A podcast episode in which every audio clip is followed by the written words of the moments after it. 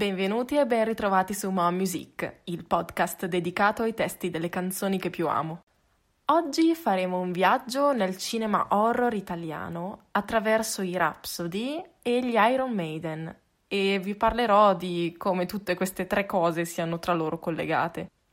Il filo conduttore è la colonna sonora di un film cult del maestro del brivido per eccellenza, Dario Argento. Sentiremo parlare di battaglie, di spade leggendarie e di omaggi musicali che strizzano l'occhio al cinefilo più attento. Dunque, andiamo con ordine. Oggi, sotto la lente di ingrandimento, vi sottoporrò due brani metal, Queen of the Dark Horizons dei Rhapsody e Flash of the Blade degli Iron Maiden. Cominciamo dalla terra italica. I Rhapsody sono, o sarebbe meglio dire sono stati, un gruppo power metal italiano formatosi a Trieste nella prima metà degli anni 90. Dicevo sono stati perché nel corso degli anni hanno cambiato spesso formazione e nome, passando da Rhapsody a Rhapsody of Fire. Una simile modifica non è certo passata inosservata, tant'è che gli stessi Nanowar si sono sentiti in dovere di cambiare il loro nome in Nanowar of Steel. La travagliata storia dei Rhapsody include anche un grande divorzio artistico, con la separazione, in più battute, di due membri storici della band, chitarra e voce, ovvero Turilli nel 2011 e poi Lione nel 2016. Turilli ha dunque formato i Luca Turilli's Rhapsody, che poi si sono digievoluti nei Turilli Lione Rhapsody, che sono praticamente i Rhapsody, ma senza le tastiere di Staropoli. Alla voce oggi troviamo Giacomo Voli, finalista di The Voice che avevo sostenuto con piacere. Credo che abbia saputo ben gestire questa grande eredità vocale, questo ingrato compito. Ma torniamo a noi. Il brano di oggi risale alla formazione, diciamo più stabile, con la più duratura dei Rhapsody, ovvero Fabio Lione alla voce, Luca Turilli alla chitarra e Alex Staropoli, ancora presente nella formazione attuale, alle tastiere. Raga, neanche le formazioni di calcio so così bene. C'è da dire però che io questo brano non l'ho conosciuto nell'anno di uscita, eh, il 2001, bensì qualche anno dopo, verso il 2005-2006, quando un collega di mio papà ci regalò diversi CD metal, tipo Black Sabbath, e appunto un paio di album dei Rhapsody. Tuttora mia mamma li ascolta in macchina per darsi la carica. Gli album in questione erano Reign of a Thousand Flames e Symphony of Enchanted Lands, parte 2, The Dark Secret. Dunque, io ero nel periodo fine media, inizio superiori, Avevo una toppa dei Rhapsody sul mio zaino, accanto a quella dei Nightwish, dei Green Day e altra gente bella bella, tutte rigorosamente cucite a mano da mia mamma, santa donna. Insomma, mi piacevano un sacco e mi divoravo questi CD in loop, cioè li sapevo a memoria praticamente. Accanto alla mia passione per la musica, che tuttora perdura, sempre durante l'adolescenza ho cominciato a sviluppare e a coltivare un'altra passione, quella per il cinema. Mi leggevo libri sull'argomento, mi informavo sui registi e esploravo i generi. Qualche anno più tardi andai letteralmente in fissa per Dario Argento. Il primo film che vidi fu Suspiria del 77 e ne rimasi estasiata, cioè i colori, quel rosso predominante, i disegni di Escher e una memorabile colonna sonora agghiacciante nella sua bellezza. Tra i vari film che avidamente consumavo, dopo Profondo Rosso, Quattro mosche di velluto grigio, arrivò anche il turno di Fenomena dell'85. Questo film parla, in breve, di una ragazza americana, Jennifer Corvino, che va a studiare in un collegio d'élite tra le Alpi svizzere, teatro di misteriosi ed efferati omicidi. Grazie al suo sonnambulismo riesce a risvegliare la sua innata capacità di comunicare con gli insetti gli sciami di mosca sarcofaga sono il secondo grande protagonista di questo film. Jennifer è interpretata da una giovanissima Jennifer Connelly, che l'anno dopo, accanto a personalità del calibro di David Bowie, reciterà in Labyrinth, interpretando la dolce Sara. È però Fenomena il film che la lancia sul grande schermo, con il suo primo ruolo da protagonista. Recentemente l'abbiamo potuta apprezzare nella serie Netflix Snowpiercer, dove è la voce del treno, Melanie Cavill. Beh, Dario Argento ci aveva visto lungo. Tornando alla me adolescente che nei pomeriggi dopo scuola si fanno cultura cinematografica nell'horror italiano, vedendo Fenomena mi colpì d'improvviso un particolare, molto evidente, ovvero il tema principale del film. Solo che io quella melodia, quella sequenza di note accompagnata da una voce lirica, io la conoscevo già, l'avevo già sentita in Queen of the Dark Horizons dei Rhapsody, co- co- come era possibile? il tema fa così. Vi faccio sentire solo l'inizio.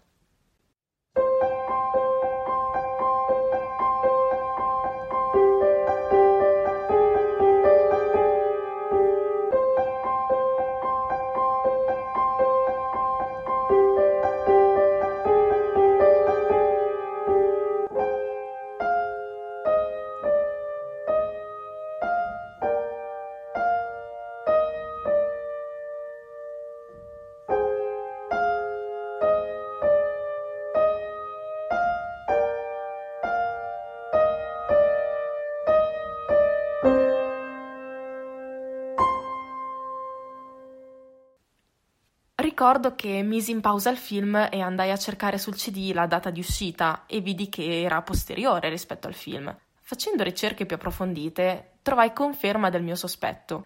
Il brano dei Rhapsody c'entrava, sì, ma come? In pratica, il gruppo triestino ha voluto inserire il tema di Fenomena come omaggio, ben armonizzato al resto del brano.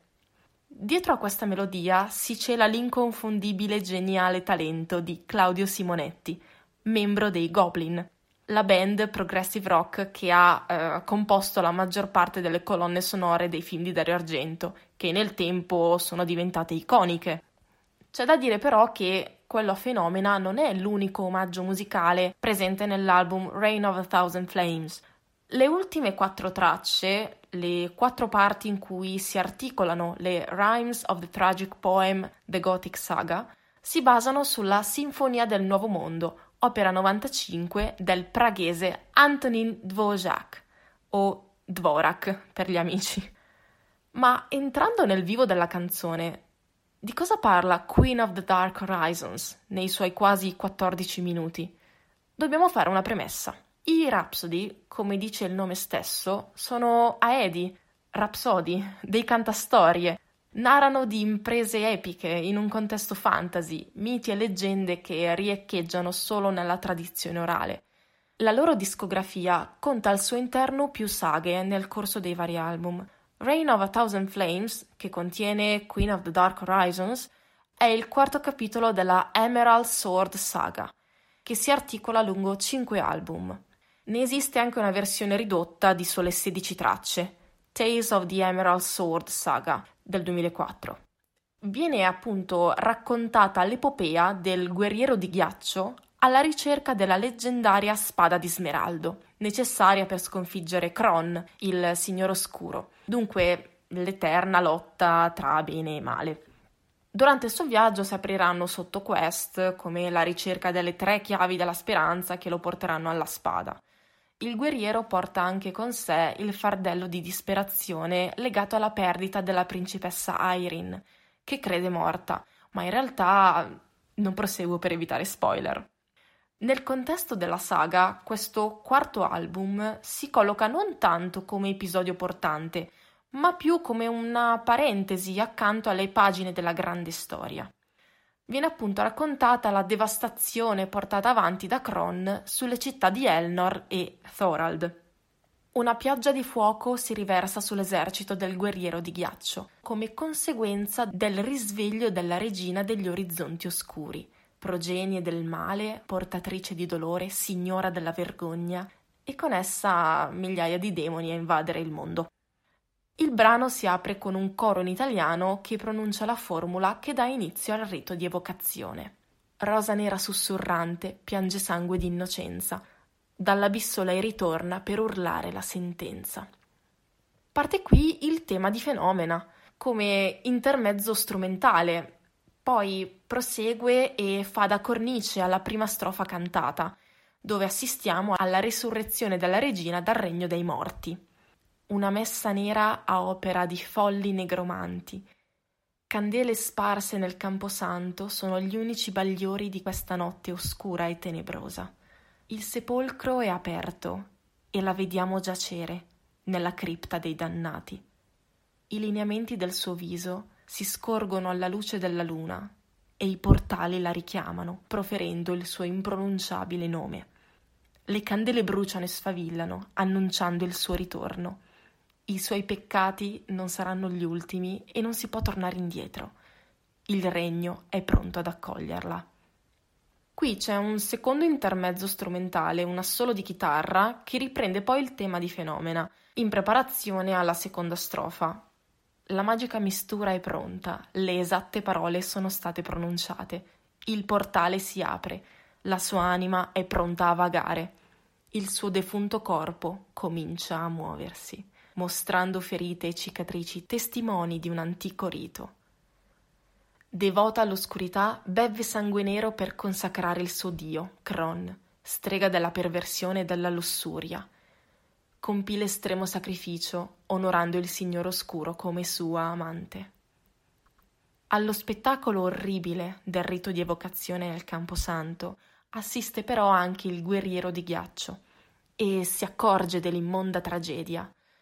Le anime dei dannati stanno per attraversare il passaggio ma il tuo esercito non sarà mai abbastanza potente da spezzare le catene della conoscenza. Stai attenta. Questo è più o meno ciò che dice, arrabbiato e spaventato. Io l'ho edulcorato un po'. Lui usa espressioni più colorite. Prosegue poi con tono mesto, con un appello alla propria terra a non disperarsi.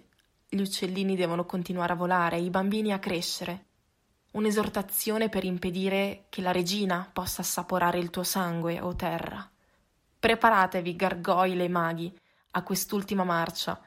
La natura tutta richiede la vostra potenza. Sta per sorgere il sole e l'alba è preludio del suo arrivo. La fiamma oscura del male sta bruciando e si accresce sempre di più. Foresta degli spettri, accogli tristemente l'ancestrale sussurro dell'inferno. Lei è foriera delle più indicibili nefandezze che provengono direttamente dal suo depravato passato. Arriva il terzo intermezzo musicale, più aperto, con le arpe. Sta volgendo il giorno. Poi c'è un improvviso cambio di tono, più cupo. Torniamo alla tomba della regina. Il suo corpo sta lentamente riprendendo vita. Il suo cuore riprende peso. Kron rivive in lei, risorge dalle sue ferite. La regina si è risvegliata. A questo punto della saga, Kron ha riconquistato la spada di Smeraldo, sottratta al guerriero di ghiaccio, che l'aveva recuperata. Si prepara dunque il conflitto contro le forze del male. E ora, Flash of the Blade, come si collega? Questo brano degli Iron Maiden fa parte dell'album Power Slave dell'84, uscito un anno prima del film di Dario Argento.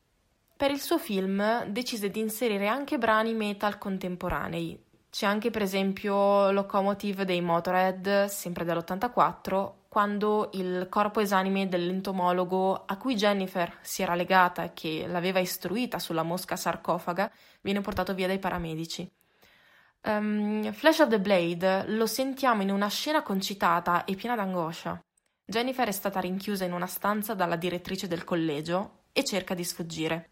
Sopra la porta della sua stanza c'è un'apertura in vetro, una piccola finestra, e da lì vede un salotto con un telefono su un tavolino. Con l'aiuto di uno sgabello e di un bastone cerca di avvolgere il filo per tirare a sé il telefono e chiamare aiuto. Ma purtroppo questo tentativo non finirà bene e il telefono cade in una botola e Jennifer viene purtroppo scoperta. L'ansia di riuscire a liberarsi, l'ingegno e la speranza sono i sentori principali di questa scena. Sotto appunto ci sono gli Iron Maiden. Il brano però parla della storia di un ragazzo che ha immaginato per tutta l'infanzia di diventare un impavido guerriero e con perseveranza lo diventa.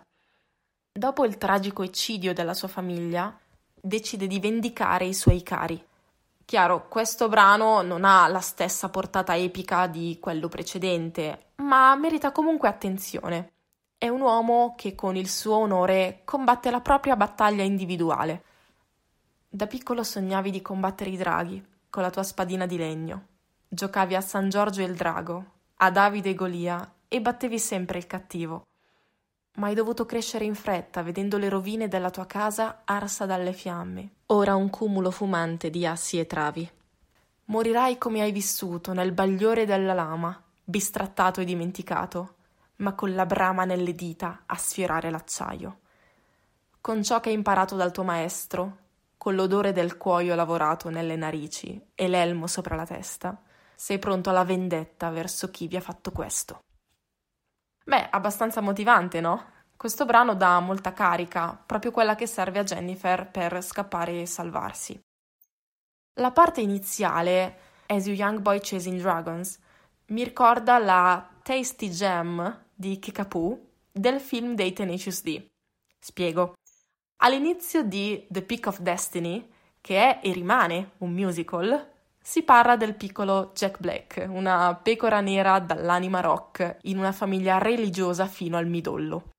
Il brano iniziale, Kickapoo, che è il simpatico nome della città di provenienza del piccolo Jables, contiene al suo interno un'altra canzone, che è appunto uno squinternato brano rock composto dal bambino, che passava il suo tempo libero a roccheggiare, in contrasto con i dettami della propria famiglia, e si esibisce davanti alla stessa, e prontamente il pater familias Meatloaf lo porta in camera sua e lo punisce per avergli disobbedito vietandogli di ascoltare musica rock e staccandogli dalle pareti tutti i poster dei suoi idoli. Non vi dico altro se no vi racconto il film.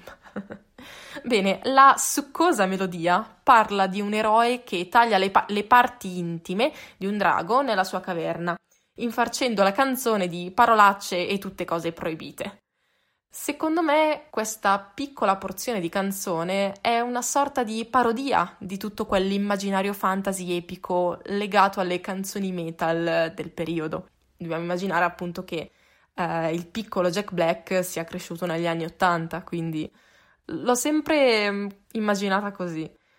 E, bene, la puntata di oggi volge così al termine in un epico viaggio tra band che cambiano nome, vecchi film italiani e un Eddie faraone pronto a giudicarvi dall'alto della sua piramide nella copertina dell'album di Power Slave.